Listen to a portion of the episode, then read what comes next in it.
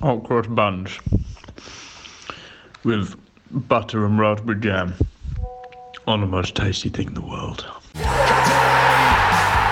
away for four. Carlos Brathwaite. Remember the name. And my goodness, it's gone way down to Swansea. Goldie finishes off in style. I was, I was sat in the cabinet room and it was like hosting me on meeting. The big man, the fridge is open. He's flown like a gazelle. What can Chris Gayle do? He goes long. Oh, you're right. You've got a man beside you. He's got it. England have won the World Cup by the barest of margins.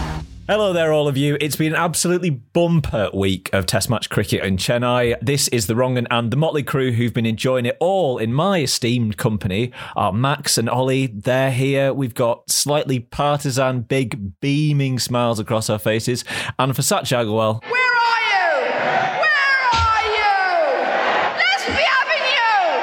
Let's be having you, Satch Agarwal. Oh, what a day for you it's been today. A colossal defeat by India at home, outplayed comprehensively by an England team that no one gave a chance to. What one of your great days? Well, it'd be one of the worst days of my life, Bertie. Bad enough watching India lose at home from my arch nemesis, England, and then I have to come on a podcast with you lot and watch you all gloat.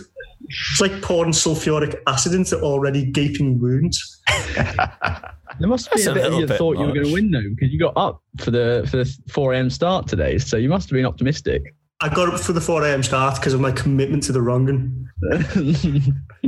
and also because I had a slight feeling that we might do do another impossible, but less said about that, the better. Yeah, one of those, uh, one of those where you thought there, there could be the smallest chance, but ultimately England's vast array of quality showed through in the end. What a phenomenal overall rounded performance it was from England. Such, such a not a nice change because they've been quite good away from home in recent times, but uh, very unexpected, Max. Yes, very unexpected. So unexpected. I thought you were going to throw to Ollie. Um, but yeah, it was very unexpected. I thought we were going to get absolutely pumped 4 0. And obviously, England are 1 0 up, so that is now impossible. I still think we might lose 3 1, but uh because I don't fancy England batting second and then last on any of these pitches once they start turning and spitting and going up and down. But uh, no, unbelievable, Jeff. Yes, it is lovely. And while we're here, uh, I thought we'd have some uh, correspondence which has come in. Uh, this is from Haydo, who writes in saying, Hi, lads, loving the show. I thought I'd bring something about one of your co hosts to your attention. Essex's Max Parry shares a laugh with none other than long ball merchant and former Stoke City FC manager Tony Pulis. Is there something about MB's parentage that we don't yet know? I hope this information serves you well. Hey, no, it absolutely has served us well because uh, I'd like you to check out this. Uh, this is Max Parry. He's on your side. We, we know how this works. So, and this is long ball merchant Tony Pulis. That's close to home, isn't it? Yeah. Is that is that a comparison that you thought would be uh, brought up for you? well, there we are. There it comes out. there it is, the irony of it all. It is uncanny. I mean, he's not an attractive man, both in both physically or in terms of his laugh, or in terms of the way he plays football. So it's not something that I'm gonna, you know, I'm not putting that on my hinge profile, believe it or not, laugh like Tony Pulis. But um, maybe the next time, you know, if I'm ever if I ever have children and I'm organising their Sunday football team, maybe if I laugh like Tony Pulis or show them Tony Pulis laughing, they'll associate me with his defensive prowess and they'll listen to my drills. Yeah, uh, send it up to the five foot three lad up top who in the under nines. Yeah, exactly. Hit it long. Five foot Hit three, long, hit the under channel. Jesus Christ. Yeah, exactly. He's really, although they won't be allowed to head in football soon, but Parry's not going to be having any of that in the junior levels. It's still gonna be long Political ball even correctness, after it's political legal. correctness gone mad. Absolutely, it's uh, it's brain injuries gone mad. If you if you if you hear me, Yes. if you too would like to uh, contact the show, uh, you can get in touch via our website, which is www.wronguncricket.com, on Twitter at wronguncricket, or give us a voice memo on Anchor, which we haven't actually received one of those yet, and uh, we would like to hear all of your lovely voices. Back to the test. Where do we start amidst this sort of lovely tapas selection of uh, of chat that we've got? I think the the place where we've really got to start, Max, is Jimmy Anderson. Absolutely unplayable and one of the great spells in Test bowling. One of the great spells, one of the great men, one of the great quiffs, one of the one of one of the great bowlers. Um, he bust the game open. I think obviously Jack Leach took the first wicket of the morning with Pujara, who who would have been uh, a real thorn in England's side.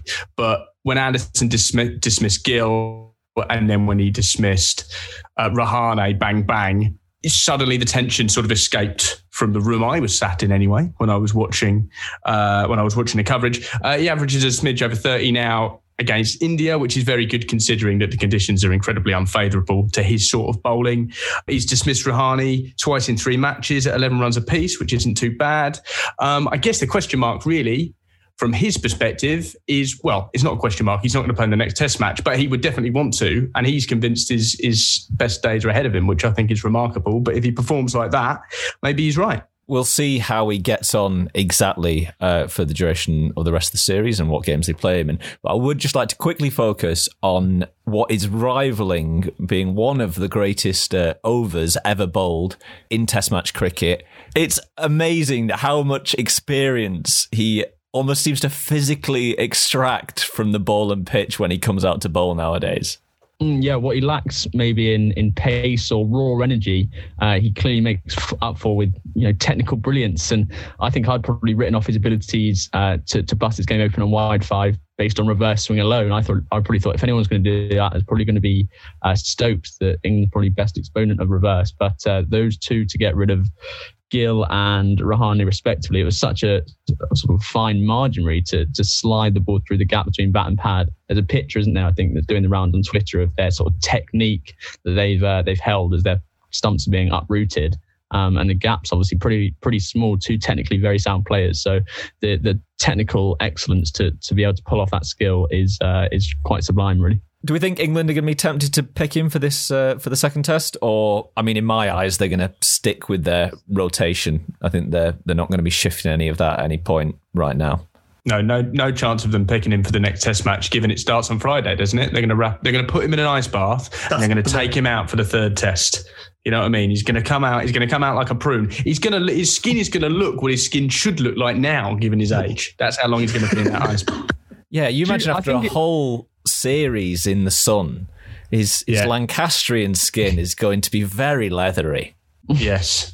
Yes, he might, the thing is though, if it does get leathery, he'll have some sort of uh, disposition to want to lick himself and rub himself on January's face. yeah, it'll have, it, lovely and shiny. He'll have Can a sort of wavy run up coming in, reversing yeah. every so often. No, no, no, yeah. he's, he's, only allowed to use sweat these days, lads. Not, not allowed to use any licking these days. Oh, that's true. He won't reality, himself. The reality check is that Anderson's probably had one of his best ever days in Test cricket, and we're discussing the fact that he's uh, he's dried raisin. A dried raisin? Can raisins be dried? I don't think so. But uh, a dried. They're already dried. They're already dried raisins, aren't they? They're dried grapes. And I'm anyway, sorry for all of our 38 year old and old listeners listening who uh, are arguing that, that, at the age of 38 they've uh, they've not become old and decrepit and like a and like a prune, but in terms of uh, top level Test match cricket, Jimmy Anderson uh, is, th- is thoroughly Centurion levels levels of age.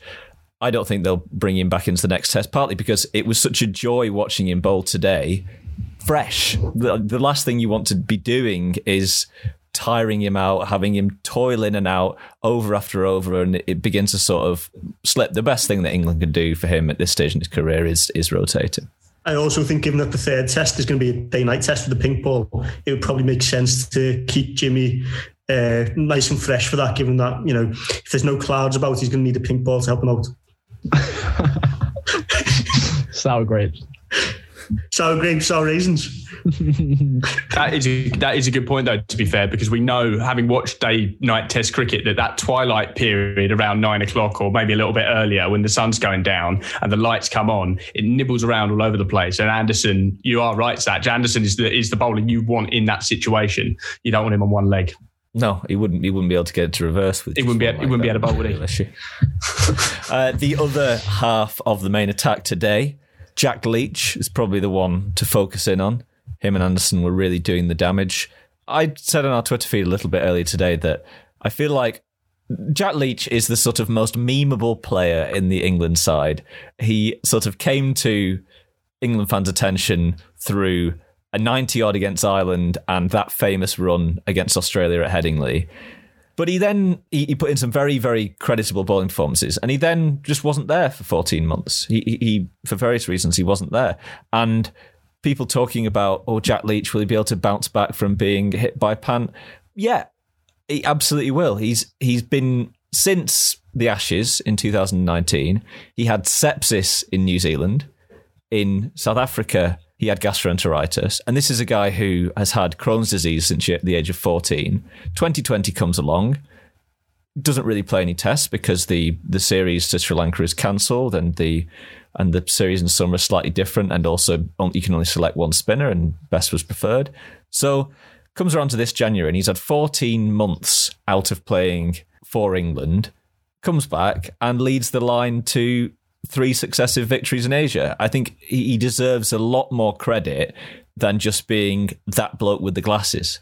Yeah, no, you're right, Bertie. He clearly doesn't scream rock and roll at a time when it's uh, it's quite cool to be an England cricketer. But um, but what he's done in Asia this year has been has been fantastic. You know, he's, he's been taken to the cleaners uh, in one innings, and I don't think he particularly bowled badly in the first innings. Um, I think Rishabh Pant just had a clear game plan in mind to take on the ball that was turning into him and, and got a hold of him. But you know the stats out there suggest that he didn't really bowl that badly. I think he went at almost tens, as Max said on the podcast yesterday, while Pant was batting, but went at less than twos economy. Uh, since then, he bowled with real control on a, on a fifth day pitch, which you sort of need your spinners to, to do their job and win you the game more often than not in, in India. So um, yeah, you're right. He, he does probably deserves more credit than than he's got. Also, he hasn't perhaps got the slice of fortune, slices of fortune that, that Bess has of this series as well. I think um, one of the balls I was really impressed with Jack Leach today was the one that dismissed Pujara. Like I've said a number of times about how good the player the spin Pujara is, one of the best in the world without a doubt. So ball to dismiss a spinner dismissing Pujara in India, it's got to be a pretty good ball. And we saw last night the ball that dismissed Rohit actually burst through the pitch a little bit, and you know that's why it, it spun and turned, uh, spun and bounced so sharply into his off stump. But the one to Pujara didn't. It was it was pure turn and bounce just off the deck, off the from the from the stumps. It wasn't even any any sort of major puff of dust, which suggests to me that actually Jack Leach doesn't probably need to have, have the ball burst through the pitch to be threatening. He's probably got a little bit in there in his locker to, to, to, to threaten the batsman. I agree. And I actually thought he showed some quite subtle variation in the way that he dismissed Ashwin because he bowled, it looked from the slow mo replays like he bowled a bit of a top spinner there. Um, uh, Ashwin, I think, was expecting it to turn and try to, to cut it, but it just, you know, sort of bounced surprisingly, I suppose, on, on Ashwin and gloved it through. So really subtle variations and landed it, landing it in the same spot did for did for India in the end. And his control, as you say, Bertie, was was uh, was you know really impressive. When you look at this uh, England performance, obviously the margin of victory is big, but equally, from on surface level, you might be thinking Root provided all the big daddy runs, and the toss was clearly a great one to win. But I think it's unfair to suggest that England were potentially lucky or relied on Root too much because you go through that entire 11 and everyone apart from Dan Lawrence, who uh, I'm sure Max would say provided vibes to the dressing room to uh, to lubricate the victory along all of the players at some point turned up and did a job at something. The bowlers, some of them might have tired at certain points, but they came to the fore at others. Even the likes of Rory Burns, duck in the second innings, but his 30 in the first isn't to be sniffed at. He completely saw off the new ball with Sibley for the first innings for the other batsmen to then do their thing. It's been a really good team performance from England from top to bottom. Great team performance. Should be duly celebrated by the boys.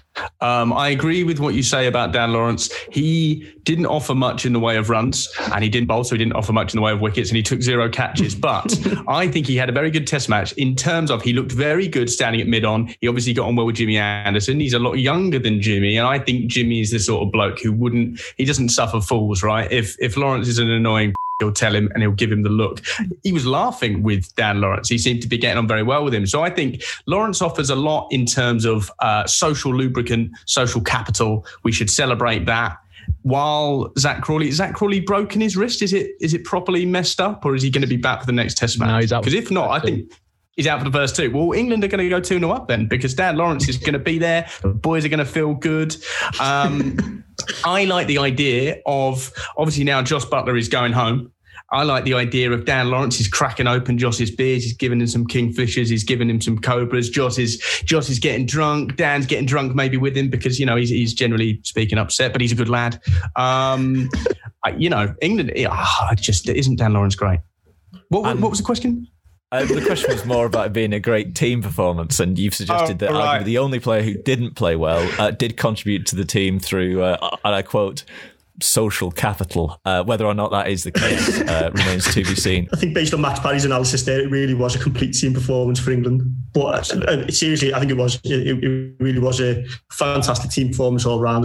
And Bertie, you said that it, it, it might be one of England's best away wins in Test matches. And I said before the, the series started on the group, I, th- I thought that if England actually take this whole series, it will probably be the best Test series win in my lifetime. I, I can't think of one that could top it, given how strong India are at home. To take the series away from India at home, given like everything that's happening and you know the relative strength of England, it, it would be one of the greatest achievements, if not the greatest achievement of Test cricket I've seen. It's a nice image, uh, Jos Buttler being sat in the changing room with the big beers and the champagne, like he's won the whole series because his series ends 1 0 there and he can just live it large. I think, uh, I think Danny Reuben, the England media manager, is also going home for the birth of his son. So those two are probably uh, gonna get hit down Chennai tonight, I'd imagine. A few, Yeah, uh, yeah, up.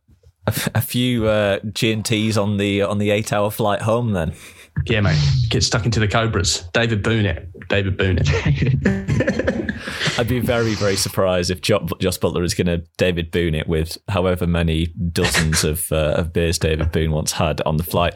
Such, it's not all negative for India. Uh, I know uh, there's, a, there's a fair few negatives for India in there, but there were some batting positives, uh, mainly for, for Mr. Gill and for Mr. Virat. Yeah, let's start with Mr. Gill. Another another very assured batting performance in the fourth innings. He didn't really look troubled until he got that absolute jaffa off Jimmy Anderson. That lad's got a blank bat still. I don't know how on earth that lad's still got a blank bat. Out of, out of MRF tyres or CEAT tyres or some other obscure Indian tyre company not come in for the, the advertising rights on the top of that bat. But you know, I think somebody said on, on, on Twitter, I think it might be Matt Rowe from Cricinfo, who said, surely Shubman Gill cannot go through his entire 140 test career without any bat sponsorship. Um, so yeah, it remains to be seen where he goes. I hope he goes for MRF like the like like Virat Kohli and Sachin Tendulkar and AB de Villiers and some other greats. But no, it was it was it was good. Virat Kohli, I think on a more serious note, you know, Jarrod Kimber on Twitter wrote a lovely article about that was the best innings he's seen from Virat Kohli in terms of batting prowess. Like it was chanceless on what was a very treacherous pitch, or a fairly treacherous pitch at that point. You know, full shot percentage was tiny given that the ball was doing all sorts. So, you know, there's been a little bit of talk recently about how Kohli's had a very out of form 2020. And I think that performance there hopefully will provide him confidence that, he, well, eh, eh, I'm assuming that he's low on confidence. He probably isn't, but just getting back in the runs, getting back feeling good with the bat if he wasn't beforehand. And, you know, if, if India are to pull the series back, you know, with Joe Root in the form he's in, Kohli's going to really need to to match, at least match Joe Root. And yeah, th- that, that inning certainly bodes well. It was definitely slightly easier for him when Dom Bess gave him three successive full tosses that went for four, I have to say. Uh, I thought the Talksport commentary was a little bit harsh on him on that. Uh, I was in the shower at the time, painting an image of that in your head. Talk sport in the shower. Nice. Yeah, Talksport in the shower. It's, uh, it's, it's, it's been a matter of routine. But the commentator was saying like, "Oh, you do not want to see a player like this. His head in his hands, and oh, it's it must be awful for him." I'm thinking, hang on, they've, they've got India six down for 140. Like, I'm sure, I'm sure it'll be fine. But generally speaking, it's not all negatives for India, and I'm sure they're going to end up winning the uh, the series three one. Coming back to the toss, Satch, was that India's biggest downfall, not winning it, or is there is there more to their defeat than that? If it's not the biggest downfall, it's at least 50-50, I would say. I, I, I do think, I think we probably all deep down think this probably would have been a different game had India won the toss. But having said that, it, it's it's an explanation for the loss as opposed to a justification. I would still expect India, having lost the toss, to have enough firepower to at least draw that test match. And it, frankly, it's unacceptable that we haven't. I, I said to you boys before that anything less than for India nowadays, given our strength and the power we have, anything less than whitewashing the opponents is a failure. And this test series now is a failure for India. Make no mistake. Never mind drawing the match, we've lost the match and it's not good enough. So uh, you know, it, will be interesting to see if we if India do win the toss next match. If if if I am correct in my hypothesis, but we were too sloppy, there were too many mistakes. We got a bit unlucky with our batting, some of the batting dismissals, especially to Mr. Dom Bess. But there's far too many no balls, for example. The wasted reviews, they've dropped catches, and all of that I think added up to probably an extra 70 or 80 runs that England put on in that first innings. We probably should have bowled England out for about 500. And if we did, I'm not saying we would have won, but it would have been a slightly different proposition. 70, 80 runs is not a trivial amount. So, in many respects, we were the architects of, of our own downfall, as well as the the, the, bad luck we've had. And don't forget as well, uh, on the bad luck front, not having Jadeja is a massive miss. It just completely ruins the balance of our side. Satch, you describe India's performance as a disgrace or words to that effect. I think there is only one thing we can take from this test match to really describe it as a disgrace, and that is the following advertising. Uh, I, I, assume you guys saw going around the boundary, there was a big advertising hoarding saying the words bat, bowl, Dettol. What the f- is that? Like, firstly, I know it rhymes, but they they have no relationship together. Bat bowl Dettol, that means nothing. And also, if you're Dettol, right, surely there's only one strap line you're going for for a cricket advertising, and that is Dettol cleaning up the towel since 1932. like, come on. You know what I mean? That's an, that's an open goal right there. But you know, another obviously Dettol is a is a household name. Matt, you are absolutely wasted in financial social media content. we need to ship you off to India right mate, away. Ship me off to Dettol. I'll I'll sort them right out. Don't worry about it, mate. Don't worry about it. But um, other other cleaning yeah, products that's a such joke, as uh, bold washing up powder. That's another one. Yeah, or or that bold field. Yes. Yeah. Yeah. What other cleaning brands uh, would you think would be far more suitable, or or, stra- or strap lines even for different uh, for different cleaning brands with the cricket? Mr. Muscle, it over the top. That would be good. yeah. um, nice. Or uh, Daz and run. I was going to go for tip and run or dash and run, but dash and run isn't. That doesn't mean anything, does it? Um, vanish down the hands of the slips. Vanish and the stumps are gone. Yes, yeah, that's excellent. That would be nice. Also have uh, you could also Sponsored have by Jimmy uh, You could also have uh, Chris Silverwood coming in with a load of dirty whites, and then he throws them in, yeah. and they come out clean with vanish. Oh, I mean, the, yeah, the vis- the visuals. Obviously, this is an audio medium, but the visuals really do paint themselves. Uh, there is no doubt about that. There is no doubt about that. Um, if, if, we wanted to do food, you could have get back in the Pizza Hut after someone's bowled. Every time someone gets bowled, get back in the Pizza Hut, and then the the man from Pizza Hut. It was very Australian, though. Yeah, yeah. That, these are the sort of ads that would happen in the Big Bash. There's no yeah. Yes. Yeah. Then, yeah, uh, yeah, that and chicken. Yeah, cricket and chicken. Oh, I love cricket and chicken. I'll put the bucket on my head. Oh, what is that about? Anyway, if you do have any uh, cleaning brands that you think would really work well at the cricket, I mean, cleaning's big right now with a big disease going on. Cleaning is hot, so maybe they really should be uh, should be jumping on the fact that there's uh, there's cricket oriented puns for them to be uh, losing. Sorry, I just stumbled a little bit there. I had to put in a marker for yet another one of Parry's swears that I've got to bleep. Sorry, Dad. right, enough of the uh, Click It Crean chat. Uh, we're back with you straight after this short break.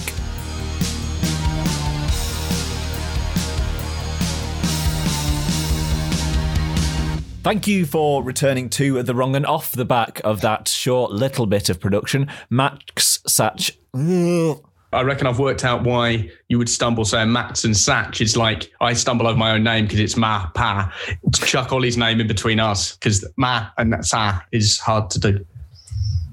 No, you were more a, the X and the S, to be honest. linguistic, or and that. Max Parry really isn't that difficult to say. I'm sorry. I often, I regularly stumble over my own name because it's too ma ma. You know what I mean? It's the same mouth movement. Anyway, take two. Thank you for returning to the wrong. And on the back of that short little bit of production, Max, Satch, and Ollie are all here with me. Uh, yesterday or the other day, we asked you whether you had been personally wronged by uh, England captain and all round goody two shoes, Joe Root. We received absolutely nothing negative, uh, not broadcasting any of the positive ones because that would de- defeat the point of the correspondence. Uh, but it's very disappointing we couldn't get any dirt on him. What do you lads imagine his dark previous was? Clearly Billy Root doesn't listen to the podcast. Because, uh, there's actually there's actually a, uh, BBC article recently that, that Billy has be, has written or has ghostwritten about sort of growing up with Joe, and uh, there's a, a, nice little story of when they were younger, and uh, Joe used to bat for ages being the, the, the bullying big brother, and as soon as Billy would get him out, Joe would just uh, get him out first ball and go. Or get him out with his off spin. Well, yeah. Well, he'd just pin him LBW. It, I think the story says that he'd pinned him LBW, and then after one ball, even though it's obviously first ball grace, everyone knows that children's cricket rules first ball grace. Uh, would tell Billy to get on his bike, get back to the Pizza Hut. I'm in that maybe maybe the reason Joe Root's got no dirt and is seemingly guilt free of any wrongdoing is because him and his brother are like two sides. They're like the angel and the devil. Yeah. You know what yeah. I mean? Yeah. So maybe because Billy's got this weird straggly beard now, and let's face it, looks a bit um, unkempt. What we said about not slagging off people, Max. Yeah, well, they're not coming on here, mate. Come on. This and really, the, they'll know we say it how it is. This is the second time in a week as well that one of you lot has besmirched Billy Root as not only being. Uh, you'd be you'd be very disappointed if uh, if he turned oh, up yeah. to uh, to a signing session for the Root Academy and it was Billy Root. Now you're suggesting that he is evil incarnate in comparison to his brother. I'm, I'm going to say one thing in the defence of Billy Root. He's surely got more energy than his brother. Oh, he must do. Oh, must do. There we go. Must do. More energy in a morgue. That's you, mate. All that stuff. Uh, meanwhile, I think we should just quickly move to Australia. I've got a question. Uh, what is the Allan Border Medal about, and why do Aussies give such a shit about it? Definition wise, it's the, the award for the outstanding male cricketer of the year, but I don't know why it's the Allan Border Medal. Well, we really care so much about it. Every country's got one of them, haven't they? Not, not an Allan Border medal in particular, but some sort of some sort of medal. I don't know why it's named after Allan Border. They're like, why is that bloke got so much stuff named after him? Sure, it should be like Don Bradman or someone else. On to the. Yeah, you think that the best Australian cricketer award, the best Australian cricketer award, would definitely be named after the best Australian cricketer ever. Uh, but the reason I'm asking is because I've never heard of the respective England Player of the Year award, but every single year I hear about the Australian one. Like, surely It doesn't really matter who's their Player of the Year if you've just been beaten by India at home. Do you reckon it's? Uh, do you reckon the Allan Border Medal is like you know, like in uh, war-torn African states, you've got all the generals with their jackets on, and they've all got like one million medals. Do you reckon it's just like a closed shop, and like Allan Border's just sat there with a jacket, just like fifteen medals on his lapel, going, "Oh, Warner, do you want another medal? Yeah, there you go, mate." And it's just that's how it works. And like every year, there'll be a new cricketer that walks around with a shitload of medals in their jacket. That's what I hope is true, anyway. New cricketer mainly, it's just uh, it's just uh, Steve Smith who looked like a sort of despot oh, yeah. general, to be honest. Yeah, yeah, exactly. Elsewhere, the uh, the real the real top Australian cricketer of our age. Uh, Kylie Minogue has been uh, playing cricket in the garden. Uh, this is amidst news that apparently she's not engaged to her boyfriend, uh, Paul Solomons, in case anyone was interested. I've been having a look over a back catalogue of songs, and to be fair, cricket is very much reflected in them. Have a listen to these, some of her biggest hits. The uh, patch of rough outside the off stump. Then there's this one. To extract turn off the wicket and get him on umpire's call, which I think went to number two. And mow through the covers for four, which I think breached the top ten. I don't know any Kylie Minogue songs. They all plays on words. Uh, they, they likely were, Ollie, yeah. But if to be fair, I'm really well hit, missing the target on our general audience because we tend to hit between the age of 22 and 30, and yet I don't think Carly's had a had a number one single in at least 15 years. So we don't have enough dads. We don't have enough dads to listen to this podcast. You know what I mean? That's one for the dads. Bring bring me more dads and gays. All the I want more dads and gays listening to the podcast. So then, any Kylie Minogue oriented puns Yeah. uh, really shoot us through the ceiling of the uh, UK uh, cricket podcast charts. Uh, but it's good to know that she's getting involved in backyard cricket. Uh, she's even got the white lines drawn out on the uh, on the wicket. That's good to see. She has got the white lines, but she's doing. Do you reckon? So the image we're looking at is a shadow of Kylie Minogue with her arm, her left arm raised, as if she's giving someone out, but she's not giving them out. She's doing the peace sign. Do you reckon she bit like thinks? uh, she's emulating. Churchill in uh, in the forties. That's Durham indoor cricket signaled to the scorer that it's two runs scored. Ah, two fingers. That, that's doing the old college cricket indoor two runs. Well, umps just stick the V's at them. Yeah, we actually don't know which way round a hand is. That could be uh, pivotal information. It's true. It could be pivotal information. Anyway, uh, let's have a spilling the chai. Why will India always be better than England? How do I get Virat to father my kids? Why are Punjab so bad? Spilling the chai with Satch. Spilling the chai, where our India correspondent answers uh, a question from you, you the audience, about Indian cricket. This week, we've got a question about Ishant Sharma. Now, just before we get into it, yesterday, Max suggested that Ishant Sharma, in his words, had a weird voice. I've uh, done some digging and I have unearthed a clip of uh, Ishant Sharma talking about his uh, move to Hove uh, when he played at Sussex. So, Max, I'll uh, leave it down to you as to whether or not he has a weird voice. And you're um, you're based in Hove. You're, you're living in Hove whilst you're with us. Yes, I'm living in Hove and I think I'm loving it. You know, the way I got the house and the way club has looking after me. I think, I think thank you very much for the club to looking after me so well.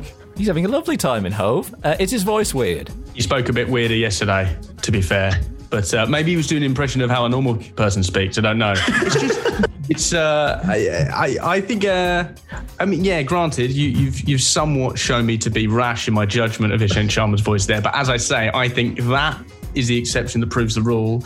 And maybe I'll come back in a in a future episode with a different uh, take or a different case to present. Well, I mean, it's a it's a, it's a weak and porous defence. I'll give you that. But if you if you can return with some actual evidence, then then that will be good because off that basis, he just has a normal voice, even if he's a little bit quiet for such a big man. Uh, as Ollie said the other day, uh, you might have expected him to have a voice like the great Khali, who I don't know who he is. Is he a wrestler? He is indeed. He is a wrestler. Wow, all my knowledge of uh, of, uh, of the theatre that is WWE really paying off. Anyway, Satch, this is from Ed Campbell. He lives in London.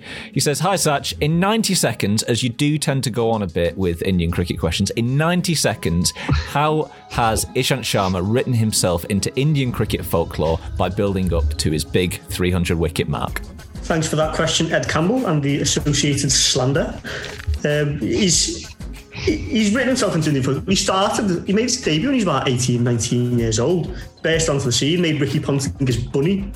It was incredible. He was touted as the next big thing, and then just went completely off the rails. Not off the rails. He just came a bit. Sh- like just couldn't take wickets, leak runs, became a laughing stock and a meme of Indian If you, cricket. if you take if you can't take wickets and you leak runs, that, that's not very good as a bowler.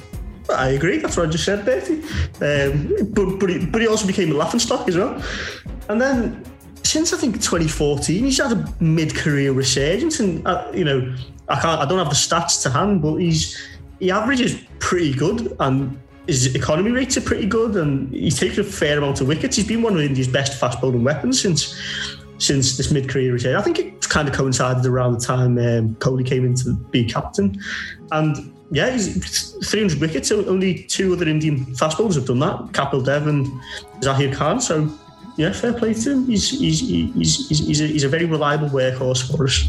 So, for English eyes, as people who don't watch Ishant Sharma week in week out, like I'm sure you've watched, uh, you watch at least two YouTube compilations of his greatest hits every single day. Uh, what are his sort of normal lines of attack? Like, how does he bowl? Well, he's nowadays it's a lot more about just discipline, control, out you know, line and length, outside off, keeping the control there, not letting the batsman get away. He's um, nicking off, he gets the batsman to nick off quite often. Often gets the ball to come back into the right hander, you know, trap an LBW or bowled. So you know, it's it's it's a pleasant pleasant change to when you used to just spray the ball everywhere and concede runs for fun. And that wraps it up quite nicely. Uh, surprisingly, uh, surprisingly swift from you there, Agwell. It's been a great week of Test cricket, and we'll be back again this weekend. I think the test second test at Chennai starts on Saturday, so I'm sure next week English hopes will be dashed, and uh, Satch will be uh, inflated up to a thousand feet after after India squeezed past England by just 500 runs in the innings. But we'll be back this weekend with all the coverage of the second test. Again, if you want to get in contact with, to contact with us, DM us at wronguncricket on Twitter or go onto our website www.wronguncricket.com. And we'll see you next week. I hope you've enjoyed it. Bye bye. See you later. Bye bye. Goodbye.